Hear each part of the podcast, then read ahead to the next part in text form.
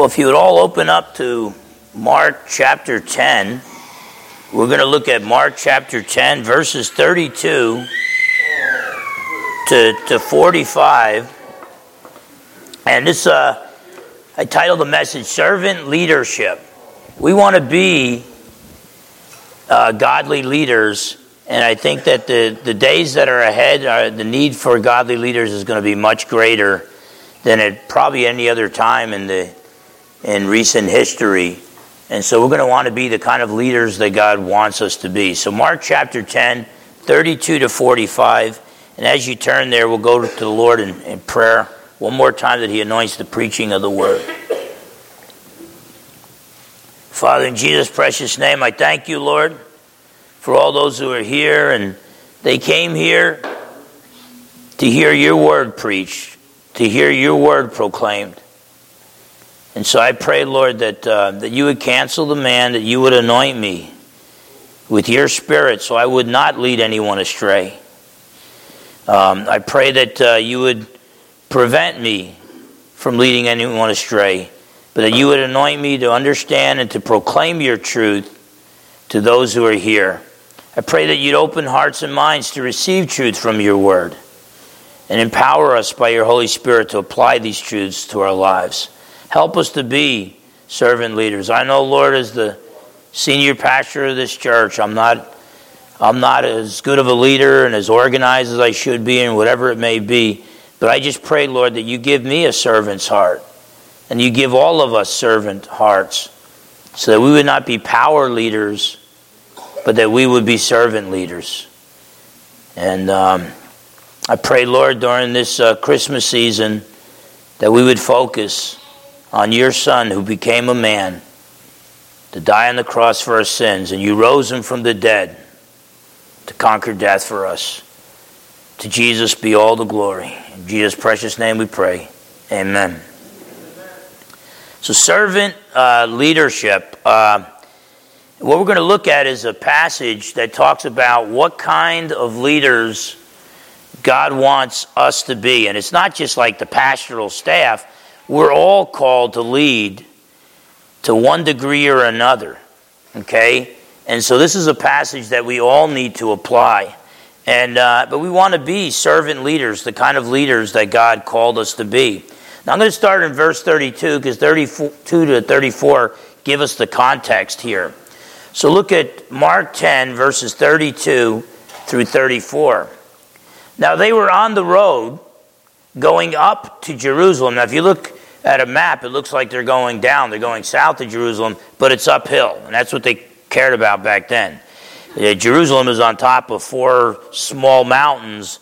And so as you go into Jerusalem, you're walking uphill. Now they were on the road going up to Jerusalem, and Jesus was going before them, and they were amazed. And as they followed, they were afraid. Okay, they're afraid and amazed. Why?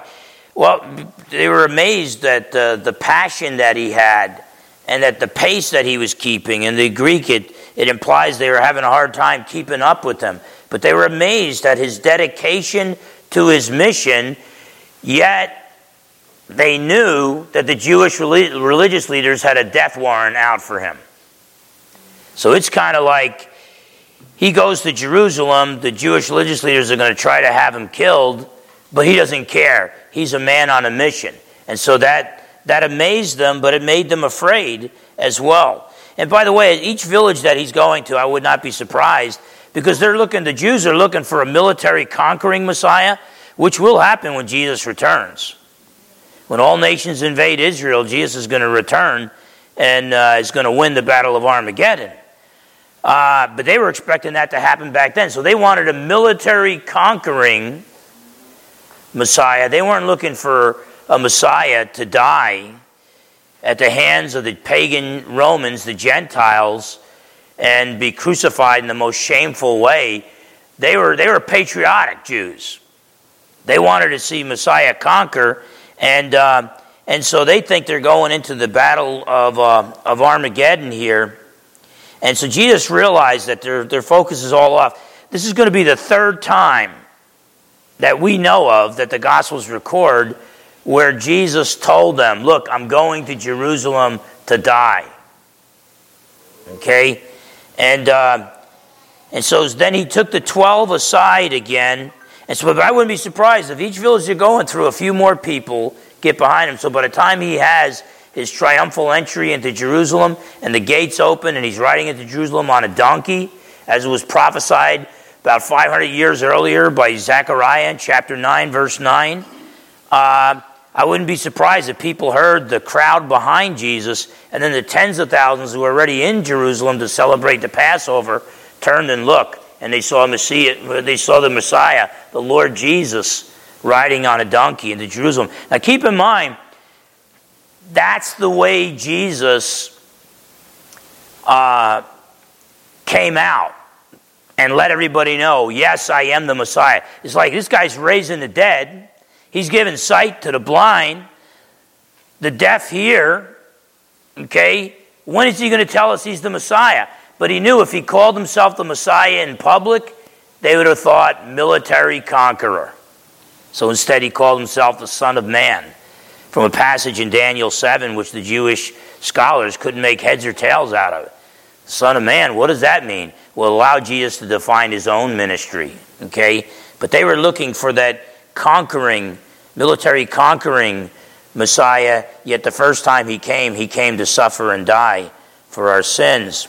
Verse 33. So, so he takes the 12 aside and began to tell them the things that would happen to him. He's like, he's like guys, you, you don't understand what's going to go on.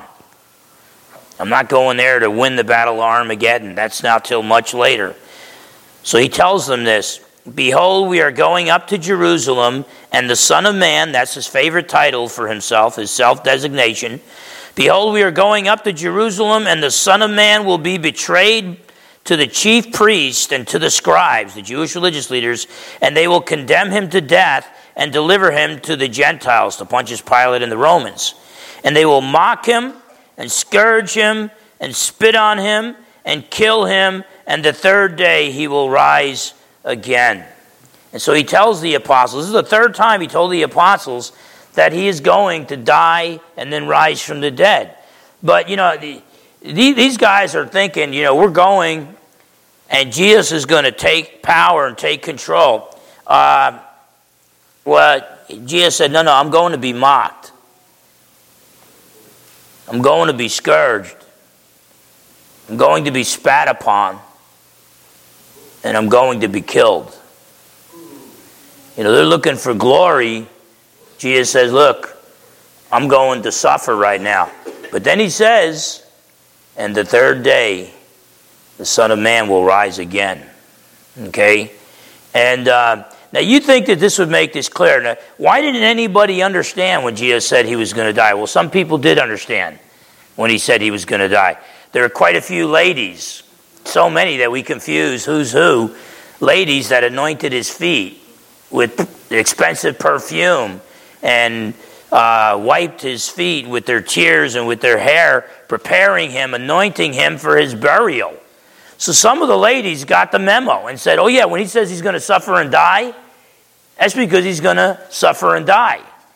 The apostles are thinking, No, it's got to be a metaphor for something else because the Messiah is going to, going to conquer. One of the apostles got it. One of the apostles said, Oh, he's going to go and suffer and die. I don't believe this resurrection part, but he's going to suffer and die. That means that all the time I invested in Jesus to get political power in the Jewish religious community, that's going down the tubes. I need to make a deal with the Jewish religious leaders because I think there's going to be a big shift in power. That guy's name was Judas Iscariot. But the other, the 11 faithful apostles, they, they, they're, they're, they're not thinking that Jesus is going to die, no matter how many times he tells them. Okay? You see this on the night he was betrayed in John chapters 14, 15, and 16. Eventually, the apostles say, Oh, now we understand that you're speaking to us literally, not figuratively. But even there, they still thought that all this talk of his death was figurative. So, en route to Jerusalem, he tells the apostles he will die and rise. Verses 35 to 37, James and John, he calls them the sons of thunder.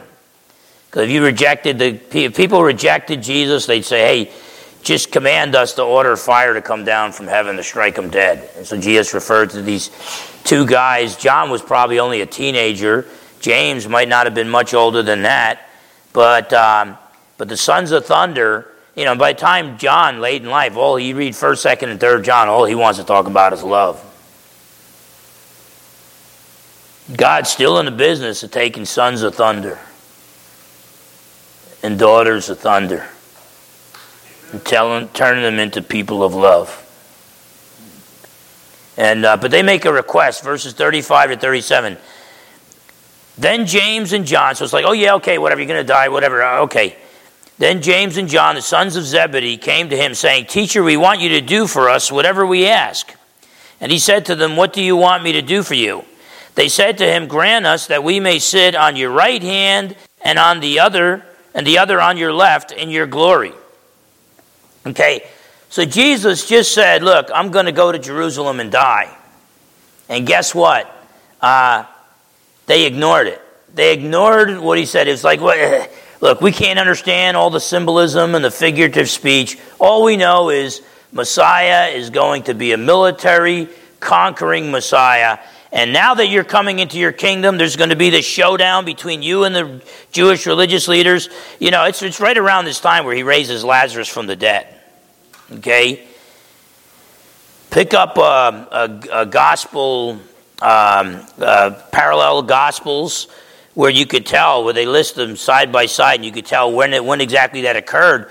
But, and he's going to go visit Lazarus again in Bethany on his way to Jerusalem He's, he's raised the dead. I mean, he has performed such miracles, they figure, look, the Jewish religious leaders are going to butt heads with Jesus, but Jesus is going to win. He's going to conquer.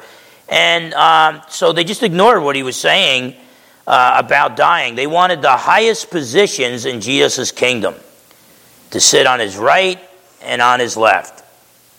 You know, there's, there's guys who still do that today. They come into ministry, they want to be a pastor because they want the power. They want the, uh, you know, they don't want to stay up hours late at night counseling hurting people. They don't want to study for hours. They don't want uh, the difficulty of trying to figure out how can I minister to all these people when there's not enough time in a day. When do you squeeze in sleep? They don't, they're not thinking about the servant side of leadership.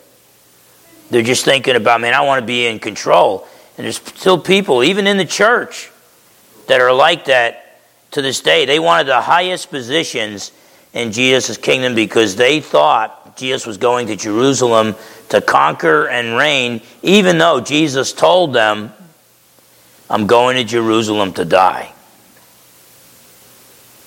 I'm telling you, uh, you know, Jesus said that the, uh, the harvest is plentiful, but the workers are few.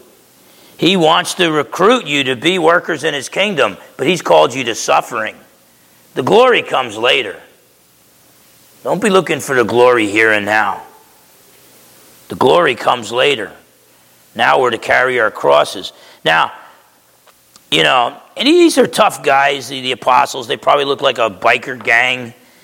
Uh, they didn't look like theologians and stuff like that. They were fishermen. They were tough guys and all. But they would, you know, John was probably only a teenager. James wasn't much older. But it's actually worse than this. You know, Jesus saying, Look, I'm going to suffer and die. You're like, Well, yeah, whatever. Now that you're coming into your kingdom, can we sit on your right and your left in power? Okay?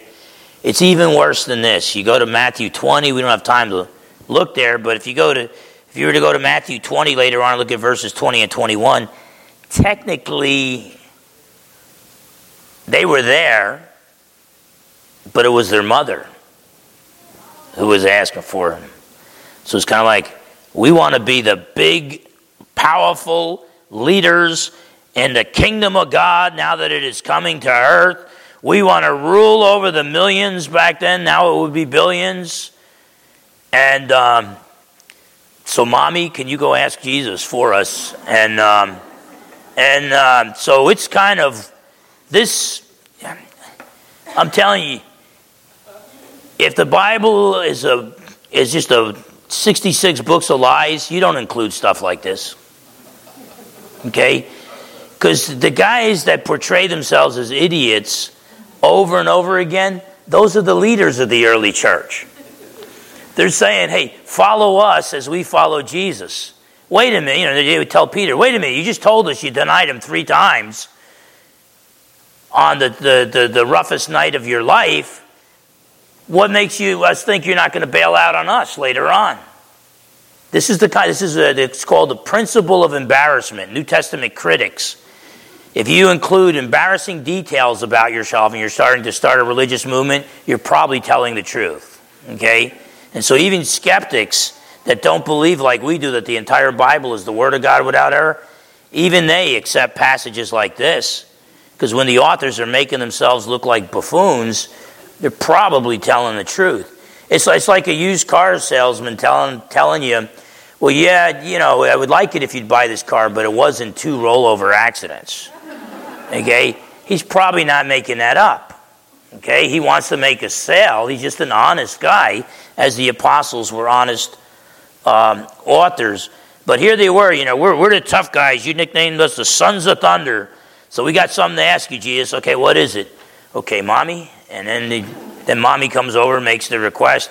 And um, now, before we get too hard on them, Listen to Jesus' response, verses 38 and 39. But Jesus said to them, You do not know what you ask. Yeah, Jesus say, uh, You guys, you weren't listening to me? Or you let it go anywhere and out, one ear and out the other? You don't even know what you're asking for. You see, Jesus is saying, James and John, I love you guys. But the guy on my right and the guy on my left, they're not going to be on thrones. They're going to be on crosses. Think about what you ask for. It's like when I pray for humility, man, God shows me all the ugly stuff in my life. And it hurts. I take breaks from praying for humility. And uh, I wait till I kind of emotionally heal and then I pray some more. And um, but Jesus is like, man, you guys, you don't even know what you're asking for. Guys, right now, what I'm going to do, the guy on my left and on my right, they're going to be nailed to crosses. So Jesus said, You do not know what you ask. A lot of times when we pray, we don't know what we're asking for. You know? Sometimes we think, Oh, I'm just Lord, I just need a car to go from point A to point B to go to work. And, you know, 2022 Corvette sounds nice. You know, it's like, we don't even know what we're asking for. We might we think we think I just I'm asking for what I need, and God's saying, No, you're not. You're asking for your new idol. Some that you're going to love more than you love me. And it's going to bring you down. Okay?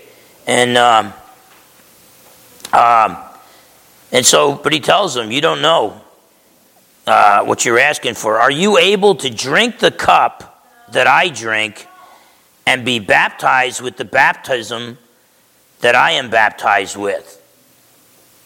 Okay? And so Jesus is basically saying, look, um, you guys don't know what you're asking for. You want to be great in my kingdom? That means your suffering is going to be great.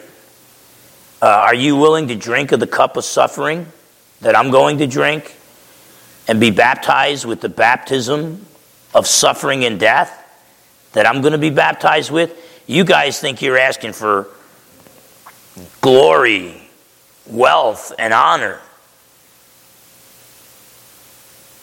You go down my path. You travel with me. It's a path of suffering, a path of pain, a path of death. And uh, so Jesus was going to be baptized uh, with suffering and death. And then, uh, and they, verse 39, they said to him, We are able. They don't even know what they're saying, but they say, We are able. You know, in other words, whatever you're going to go through, Jesus, we're able. And so Jesus said to them, now, now, just think about this. Place yourself in their shoes. Let's say if you're standing here saying, Jesus, I want to be with you by your side no matter what happens. And Jesus says, Are you willing to drink of the cup of suffering, be baptized with the baptism uh, of death. And if you said, uh, We are able, would Jesus laugh, shake his head, and walk away? Or would he respond the way he did to James and John? So, yes, James and John have proven themselves to be idiots, okay? But they're tough idiots. They're brave idiots. They're willing to suffer for Jesus. Throughout my life, I proved myself to be not the smartest guy on the planet on a pretty regular basis. But that's all right. That's all right. My God's got all the knowledge, so, you know, it's all right. I don't have to be the most brilliant guy on the planet. But am I brave, courageous, and willing to suffer for the one who died for me? Well, they, they, they told Jesus, We are able. And so Jesus said to them, Listen how Jesus responded. You will indeed drink the cup that I drink. And with the baptism I am baptized with, you will be baptized. Jesus looked at them and, and thought for a minute, you know what? You know, maybe God, God the Father gave him a little insight into the future because Jesus wasn't tapping into his own omniscience. He voluntarily chose not to tap into certain divine powers while on earth and just depended on the Father and the Holy Spirit to, to guide him and lead him and empower him. But maybe God the Father gave him a little glimpse that the first of the apostles to die would be James, the son of Zebedee. He'd be beheaded by Herod. And then John, John may have been the only apostle to not die a martyr's death. We're not sure. Okay? We do know that he lived on into old age. We do know that he was battered, beaten, in prison. There's even a story of him being thrown into this big container of boiling oil, and his body just shot right out unharmed. That's what church tradition tells us. Was that true or not? I don't know. I'll find out when I get to heaven. I'll ask him. But we do know that he was exiled. That's when he wrote the book of Revelation. We do know that he had a life of suffering. And it's interesting, too, is the only apostle who might not have been martyred, who might not have died for his faith, was the only apostle that followed Jesus all the way to the cross. He was willing to go to the cross with Jesus and risk his life, and maybe, maybe God spared him a martyr's death. We don't know. But Jesus could look at James and John, sons of thunder. He could say, You know? I'm going to turn you guys into sons of love. And yes, you're going to be willing to drink the cup of suffering. You're going to be willing to be baptized with the baptism of suffering and, death. And so Jesus' response to them is, uh, is really amazing that he looked at them and he said, You know what? You guys are going to serve me right up until the very end. Now, look what Jesus says in verse 40 But to sit on my right hand and on my left is not mine to give, but it is for those for whom it is prepared. Um, now, Matthew 20, the parallel passage, Matthew 20, verse 23, we find out who does um, point out, who's going to appoint those to sit on his right and left hand. It's God the Father. So Jesus is saying, that's God the Father's business. That's not my uh, responsibility. Sometimes somebody will, sometimes somebody will come to me and um, say that they want a, uh, certain song played. Could praise and worship team play this other song next Sunday? It's not, that's not my job. God tell him, go talk to Chris. He decides what the songs would play. We, we delegated that authority to him. He's been faithful at that. So talk to him. And that's what Jesus is saying. He said, look, the way the Father, Son, and Holy Spirit have distrib- distributed the, the work of saving mankind, that's the Father's call. He's the turn. I don't know. Who's going to sit his right and left hand? I don't know. I mean, Moses and Elijah were there on the Mount of Transfiguration. I can think of lots of candidates. Okay? The uh, book of Ezekiel says David's going to rule over Jerusalem during the millennial kingdom. Um, the apostles are going to sit on 12 thrones over the 12 tribes of Israel. That, that's God's business. Okay? The Bible promises us crowns. The Bible promises us thrones. Okay? But that's not our job. I'll leave it to God the Father, God the Son, and God the Holy Spirit. They can distribute the crowns and the thrones as they desire. it's my job and it's your job to carry a cross. Okay? And, uh, and John and James weren't ready for that message right there, but they were going to be ready for it shortly. And they went through lives of suffering for the cause of the gospel. Uh, but Jesus says that it's, it's God the Father who will distribute positions in his coming kingdom. Now, verse 41 and when the ten heard it, they began to be greatly displeased with James and John. Okay? Now, again, the principle of embarrassment, because you would think they got displeased because they say, How dare you even care about positions of honor? We should be humble servants of the Lord. We don't care about power and glory and, and honor. We just want to serve the Lord. So you would think they would be angry about that. But the way Jesus responds to them in the verses after that, you know, what got them angry, they wanted to be in charge. They wanted to be in power. They wanted those positions. So they're all upset, like, man, look at this. Two sons of Zebedee going around our back and asking Jesus for two positions, and one of them is going to obviously be mine. Okay? And so they're just as bad as James and John here. So it's all the. This is why, just of what, a few days later, Jesus undresses down to his underwear like a, like a slave and washes their feet. Tells them, you gotta, you gotta serve. You use the gifts that God's given you, but you gotta use those gifts to serve others.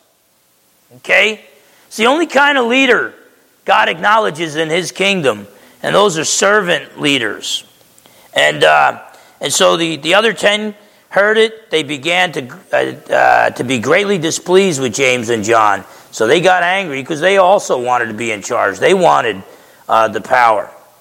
And so verses 42 to 45 But Jesus called them to himself and said to them, You know that those who are considered rulers over the Gentiles, the non Jews, the pagans, you know that those who are considered rulers over the Gentiles lord it over them, and their great ones exercise authority over them. So, in other words, pagans, the pagans are into power leadership. Okay? I'm going to step on people to get to the top. Sometimes we see political leaders making decisions that time and time again hurt us. American citizens. Why would they make that decision? And we start saying, man, they must be really stupid. Let me tell you, if they know how to win elections, they're not stupid. They know the consequences um, of their decisions. Some of our leaders are not. In fact, I would say most of our leaders are not servant leaders, they're power leaders. Don't ask yourself, why did they make that decision? Maybe they didn't know that it was going to hurt us ask yourself what kind of power did they get out of making a decision that hurt us? We have leaders that, you know, I'm telling you, the only reason why you should, we should even have human government, number one, mankind's got to be worth protecting. That's because we were created in God's image, the doctrine of creation. But then mankind needs protecting. Mankind is fallen and sinful. So we need to be protected from other human beings. So God instituted human government, delegated his authority to punish evildoers to human government. But then, of course, human government is headed by fallen, sinful humans. So you need to greatly limit the power of these sinful human leaders. That's where the Constitution, the separation of power, of separation of powers, checks and balances, uh, the power of the federal government, but the, the sovereignty of the state governments that's where that all comes into play. But there are some politicians that they don't care, they don't believe in the doctrine of creation. They don't believe all men are created equal. They don't believe that we've been given inalienable rights by God, rights that are God given and cannot be taken away from us, rights of life, liberty, and the pursuit of happiness. So they don't believe in God. They don't believe in creation. They don't believe in the doctrine of fall, that all mankind is sinful. So, what other reason would there be for them to get involved in human government except power? and personal advancement. And, um, and so the, the apostles were thinking along those lines. Yeah, I want to be part of this because I want the power. Okay? And, um, and Jesus makes it very, very clear that, look, we're not like the pagans. We don't step on people to get to the top. Okay? And in God's kingdom, we are not to be into power leadership. We lead by serving others. So, verse 43 Yet it shall not be so, Jesus says. Yet it shall not be so among you, but whoever desires to become great among you shall be your servant. Verse 44 And whoever of you desires to be first shall be slave of all. Okay? You want to be great in God's kingdom, you want to be first in God's kingdom, you must become the servant of all. Believers lead by serving others. See, the biblical model for leadership, biblical leadership is not determined by how many people you control. Let me repeat that. You know, and, and again, you might be sitting there out there thinking, well, I don't want to be a pastor or any type of a leader, uh, so this sermon's not even for me. No, God's called us all to be leaders. Some of the greatest leaders that Trinity Bible Fellowship had over the years were guys that I tried to encourage them to get into the ministry, and they had big families, and they said, No, God, God just wants me to work hard, take care of my family, and I disciple and pastor, you know, my wife and my eight kids. And um, so, uh, biblical leadership is not determined by how many people you control, it's determined by how many people you serve and the quality of that service.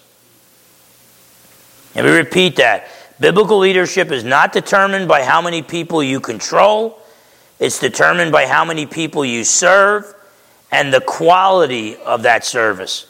By the way, I'm finding out, I've been pastoring now for almost 34 years, and I'm still finding out um, that the quality of my service goes down tremendously if I spread myself too thin and if I don't delegate leadership to others. It's my job to train everybody here for leadership it's not my job or the other elder's job to do all the ministering. Ministering equals people. Ministry is service, and what do you you don't you don't serve trees, you serve human beings, you serve people, and um, but I found that you know if I try if I have too many people depending on me, and I spread myself too thin and people get a smaller and smaller slice of me as time goes on, eventually, you know, I had that, you know, brain shutdown, brain circuitry shutdown they thought was a stroke. Um, but eventually, I'm really being of no good to the people I'm trying to serve. And so it's my job to equip others, and their job to equip others, and their job to equip others. And, uh, and so uh, biblical leadership is not determined by how many people you control, it's determined by how many people you serve and the quality of that service. Also, what you got to find out is where, when you serve people, okay, Don, if your car breaks down and you tell me I'm not going to show up to fix it tonight, and you're going to praise God that I didn't show up to fix it, okay? So when you serve others, you serve others by, by the way, if, uh, if Chuck, I don't think Chuck's here, if Chuck wants to show up to work on your car and he wants me to go on a coffee run for him, I could do that. Okay? Um, but basically, servant leadership, you serve others with the gifts God has given you. You know, I'm sure we've all heard the expression, stay in your own lane, bro. Okay? Um, you don't want, there, there's things Cedric could do, okay? You don't want me doing repairs on your house, okay? Um, um, you know, I, I'm not gifted in areas where other people are gifted at, Okay? So use the gifts that God has given you to serve, serve others. Because I was thinking, Jesus was a servant leader. Guess what the servant leader said to Peter once? Get behind me, Satan. You realize he was serving Peter at that point? When he was correcting him and letting him know, you're not speaking words from God right now. You're speaking words from the other side. So we've got to be very careful. Sometimes when we're serving others with the gifts God has given us, the world might not recognize that as service. Okay? But whatever gifts God has given you, and, by the way, just start serving people, you'll find out real quick which gifts you have and which gifts you don't have. Okay? And, um, um, you know, we was out here setting up. I was holding a ladder for people. You know, coffee runs is a big thing and work parties uh, and stuff like that. They used to call me double work when I worked in landscaping. Not because I did double work, but I created double work. And um, there was one time I actually, we were supposed to take a mound of dirt and move it to another side. And, uh, and the guy said, just get, what am I supposed to do? Just get it with them. And, and I didn't even realize that I was one guy too far and was refilling the pile that they had emptied out. That's when I got my nickname Double Work. But, um, and so uh, if God hasn't called you to be a pastor, don't, don't, don't be a pastor. But God has called you to lead in some way, shape, or form. Okay? But you lead by serving, by using the gifts that God has given you to serve others. And uh, now, who set the example? Verse 45, Jesus said, For even the Son of Man, that's himself, even the Son of Man did not come to be served, but to serve and to give his life a ransom for many. Even the Son of Man, even Jesus did not come to be served. He was being served in heaven. He had billions of angels bowing before him. He didn't come to earth to be served, but he came to serve us, to meet our needs and give his life a ransom, to pay the price, the ransom price for our sins. And, um, and we've got to be that same way. I mean, it amazes me too. The first 30 years of Jesus' life, you know what he did? He learned the trade of his stepfather, became a carpenter, which back then there's not a whole lot of trees in Israel, so he was probably working more with stone and um, probably getting pretty buff doing it. Um, but he studied the scriptures and grew in his wisdom and knowledge of the scriptures and eventually the time came um, for him uh, to begin his three and a half year ministry. But he came to earth uh, to die for us. Now, how did Jesus set the example for us? Even the Son of Man did not come to be served, but to serve and to give his life a ransom for many. We want to be servant leaders. Well, look at Philippians. We'll be looking, getting into Philippians uh, uh come January. Um, but in Philippians, chapter 2,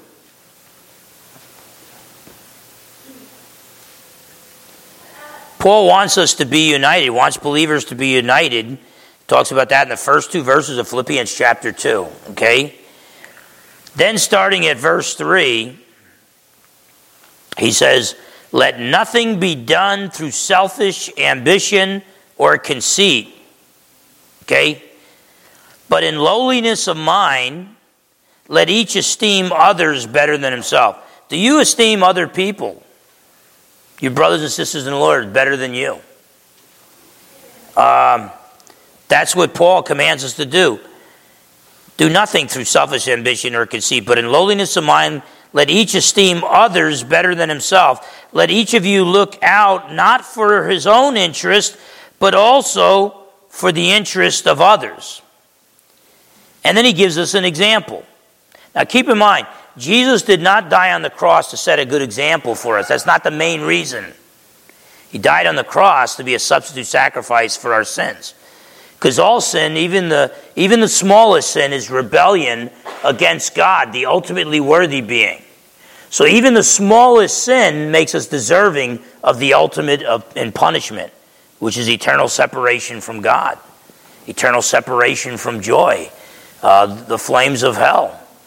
So, but if there's going to be a substitute sacrifice, a substitute sacrifice has to be ultimately worthy, has to be God. But in order to, to be a sacrifice, you got to be able to die. So, God the Son, in order to represent man and to die for man, God the Son had to become a man and die on the cross for sins. The main reason why Jesus died on the cross was to save us for, from our sins, to pay, take the punishment for us.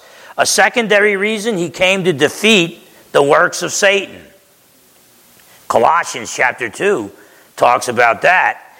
Uh, but there's also things we can, other uh, things that we can draw from it. And what Paul's doing here in Philippians chapter 2, he's saying that Jesus did set an example for, on the, uh, for us on the cross. We can't save ourselves by following Jesus' example, but if we trust in Jesus, his death and resurrection. We trust in him for salvation. He saves us. We get indwelled with the Holy Spirit and get empowered to obey God from the heart. And then we're supposed to follow Jesus' example.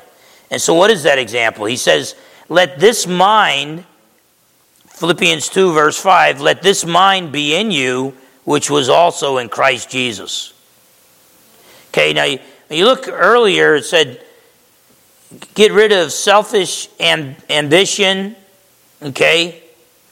Um, selfish ambition, if we all came to church with selfish ambition, that means we came to church with a whole bunch of different agendas. Everybody's got their own agenda. If you're going to have unity, you got to share the same agenda. Paul tells us what that agenda is. It's the kingdom of God. Here he calls it uh, have the same mind, the same attitude, the same agenda that Jesus had. If we walk in through those doors and come in with the mind of Christ, in our own minds, lowliness of mind, so we put on the mind of Christ, his agenda, not our agenda, then we can be united in Christ. And, uh, and, and so, uh, let this mind be in you, which was also in Christ Jesus. Well, what was Jesus' attitude? Who, being in the form of God, did not consider it robbery to be equal with God, but made himself of no reputation, taking the form of a bondservant and coming in the likeness of men, and being found in appearance as a man, he humbled himself and became obedient to the point of death, even the death of the cross. And so, what that's telling us is that even though Jesus continues to exist in nature as God, Jesus did not cease to be God by becoming a man. Uh, Jesus, the second person of the Trinity, he's a divine person. He added a human nature without subtracting from his divine nature. So even though he continues to exist as God the Son, he added a human nature by becoming a man. Okay? That's humiliating in itself. I mean, if a human being became a slug, that would be humiliation.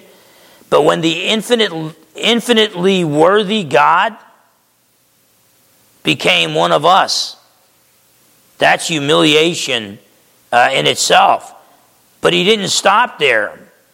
And being found in appearance as a man, he humbled himself even more and became obedient to the point of death. So it's like, wait, so God the Son leaves the throne room of God where he's worshiped and, and served daily. He humiliates himself, the divine humiliation, by becoming one of us, and then even goes so far to humble himself to the point of dying. But it goes one step further than that obedient to the point of death, even the death of the cross.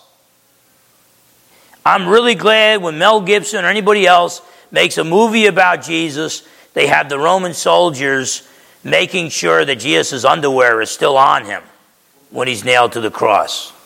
The fact of the matter is, when they crucified you, not only was it horrific, horrible suffering, it was supposed to be total shame and humiliation. So I think it's much more likely that they nailed guys naked to the cross shame them as much as possible. Even in the Old Testament, where they used to stone people to death, they said, Cursed is anyone who hangs on a tree. So after you would stone someone to death, you would then hang him on a tree the dead body to show others, don't do what he did. The Romans said, well, we'll, we'll crucify a guy. It'll take him, eh, if not hours, it might even take days for some, some guys to die on the cross. Of course, Jesus was viciously scourged before he went to Calvary, was on the cross for six hours. And, um, but that's the most shameful way to die. And so, so the, the, apostles are thinking Jesus is coming to Jerusalem for the glory, he's going to rule. And Jesus is saying, No, I got a whole lot of shame and humiliation waiting for me in Jerusalem. Okay? You know, well, let me tell you, we're all on the path. We're all on, Jesus was on the road to Jerusalem. We're on the road to the New Jerusalem. Okay? But before the New Jerusalem, we, we got Calvary ourselves. God never promised us trust in Him for salvation. You'll be healthy, wealthy, and prosperous. You'll live a real comfortable life. Okay? You know, I think things are getting real bad in America without widespread re- repentance and revival. Without the miraculous work of God, America is going down. Okay? Um, that's one way of looking at it. Another way of looking at it is the American church is entering into an age of normalcy. We're going to get to experience what the church has experienced for 2,000 years throughout the world. The normal existence for Christians, you get persecuted, you get beat up on. We've been so spoiled here, um, but I'm, I'm telling you, I think that there's a really good chance we're all in our own way en route to the old Jerusalem, to Calvary. Are you willing to drink that cup? And be baptized with the baptism, suffering, and death. Um, and so, this is the divine humiliation. Jesus was willing to suffer for us he led us by serving us and suffering for us. That's the kind of leaders we need to be. Now, verses 9 to 11 is the divine exaltation. 5 to 8, the divine humiliation. Jesus lowered himself, humbled himself, and then God the Father raised him up and exalted him. Therefore, because of what Jesus did, therefore God also highly exalted him and gave him the name which is above every name, that at the name of Jesus, that's not the name of Buddha, that's not the name of Muhammad or Gandhi, okay? Um, it's not the name of Biden or Trump. But at the name of Jesus, every knee should bow of those in heaven and those on the earth and of those under the earth, and every tongue should confess that Jesus Christ, Jesus the Messiah, is Lord, is Yahweh, is Kurios there in the Greek, but it's Yahweh. You compare this passage to Isaiah 45, I think it's verse 22 or 23, right in there. Every knee is going to bow before Yahweh. In the last day, Jesus is Yahweh. He is, he is God. That every tongue should confess that Jesus Christ is Lord to the glory of God the Father. Jesus set the example for us. Look at James 4:10. James 4:10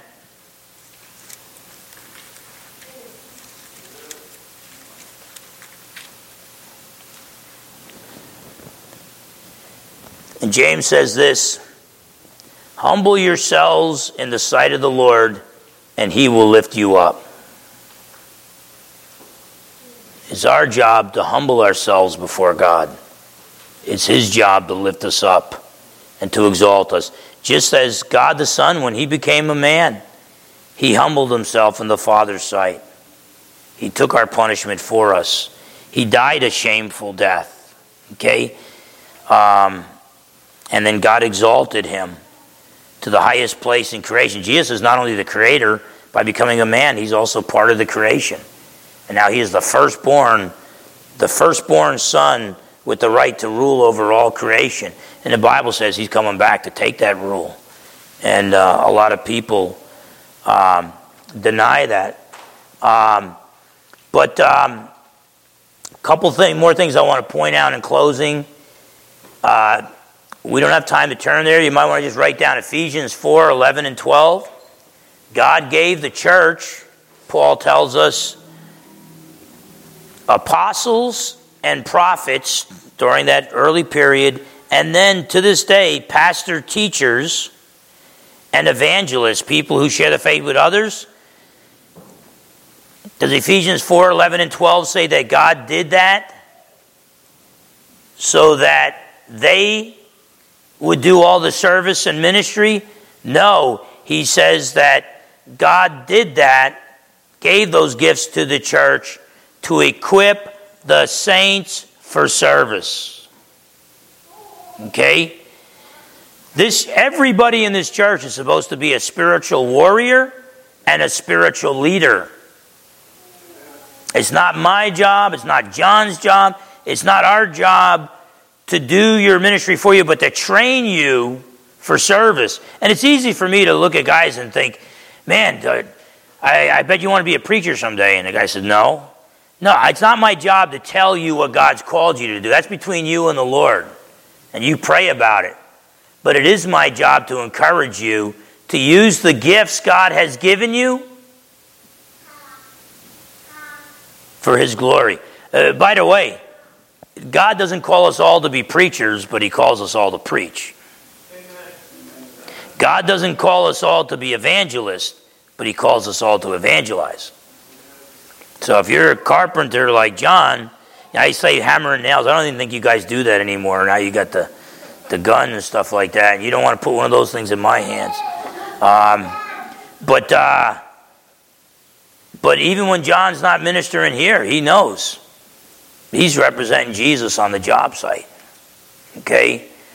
But use the gifts God has given you uh, to serve others. It's servant leadership, it's not um, power leadership. Um, look at uh, Matthew 4:19. Just two more verses. One from Matthew, one from Mark. Matthew 4.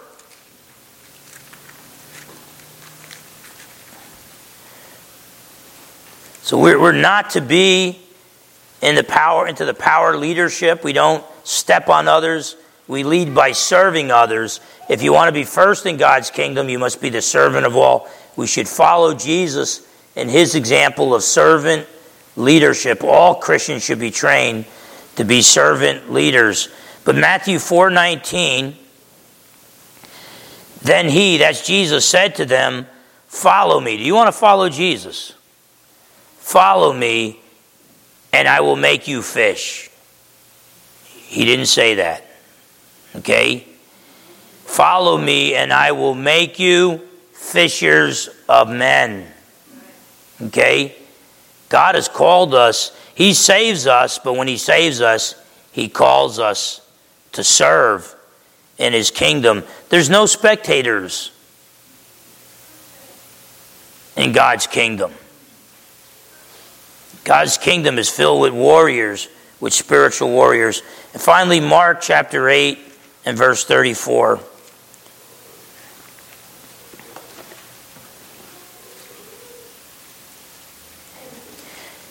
When he, Mark 8 34, when he, that's Jesus, had called the people to himself with his disciples also, he said to them, Whoever desires to come after me.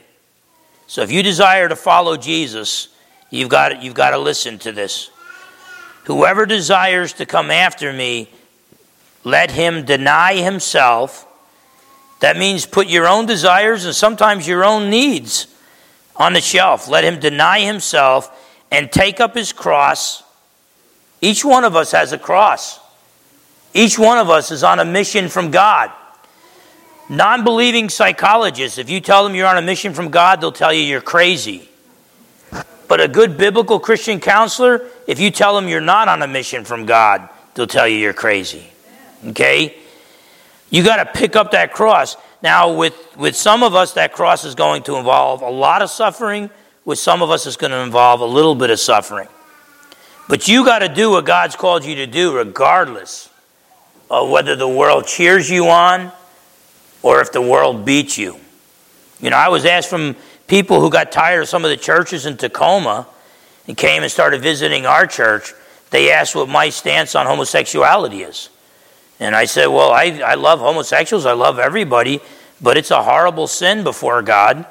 And so I would encourage the person to leave their life of sin and turn their life over to the Lord Jesus Christ. But I don't care if the government tells me to stop calling homosexuality a sin. It's like, hey, you know, you got to do what you got to do. I got to do what I got to do. I got to preach Jesus. And so if the government doesn't like that, if they can find me, um, they can imprison me, they can kill me, whatever, but I got to preach Jesus. I'm not gonna, I don't go to CNN to figure out what's right and what's wrong. Okay? God has spoken to us uh, in His Word. And, uh, and so you got to be all that God's called you to be. And if that means you get persecuted for it, so be it. It comes with the turf. Whenever you suffer for the cause of righteousness, it gives you an opportunity to be like Jesus. Whenever you're falsely accused, it gives you an opportunity to be like Jesus. Whenever you serve for the cause of God's kingdom, it gives you an opportunity to be like Jesus. Whoever desires to come after me, let him deny himself, put your own needs on a, on a shelf, take up the cross, whatever that mission the Lord's given you, and follow me. Follow Jesus in the path of obedience. And so uh, we need to pick up our cross, deny our sinful desires, follow Jesus. And as we do that, we're going to be leading others.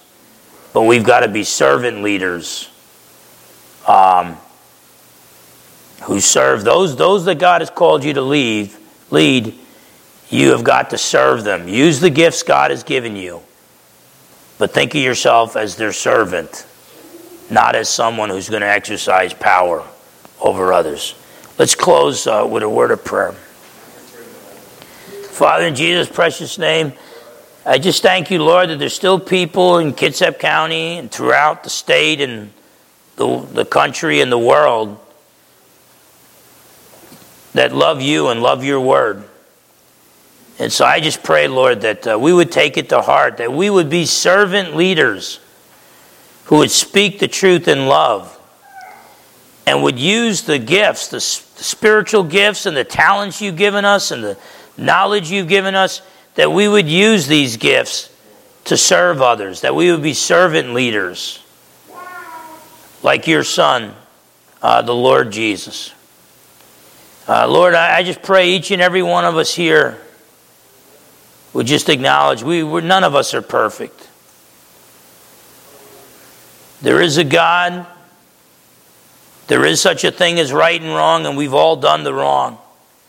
And so it's my prayer, Lord, that each and every one of us would acknowledge that we're sinners and would trust in the Lord Jesus alone for salvation, knowing that He died on the cross for our sins and rose from the dead to conquer death for us.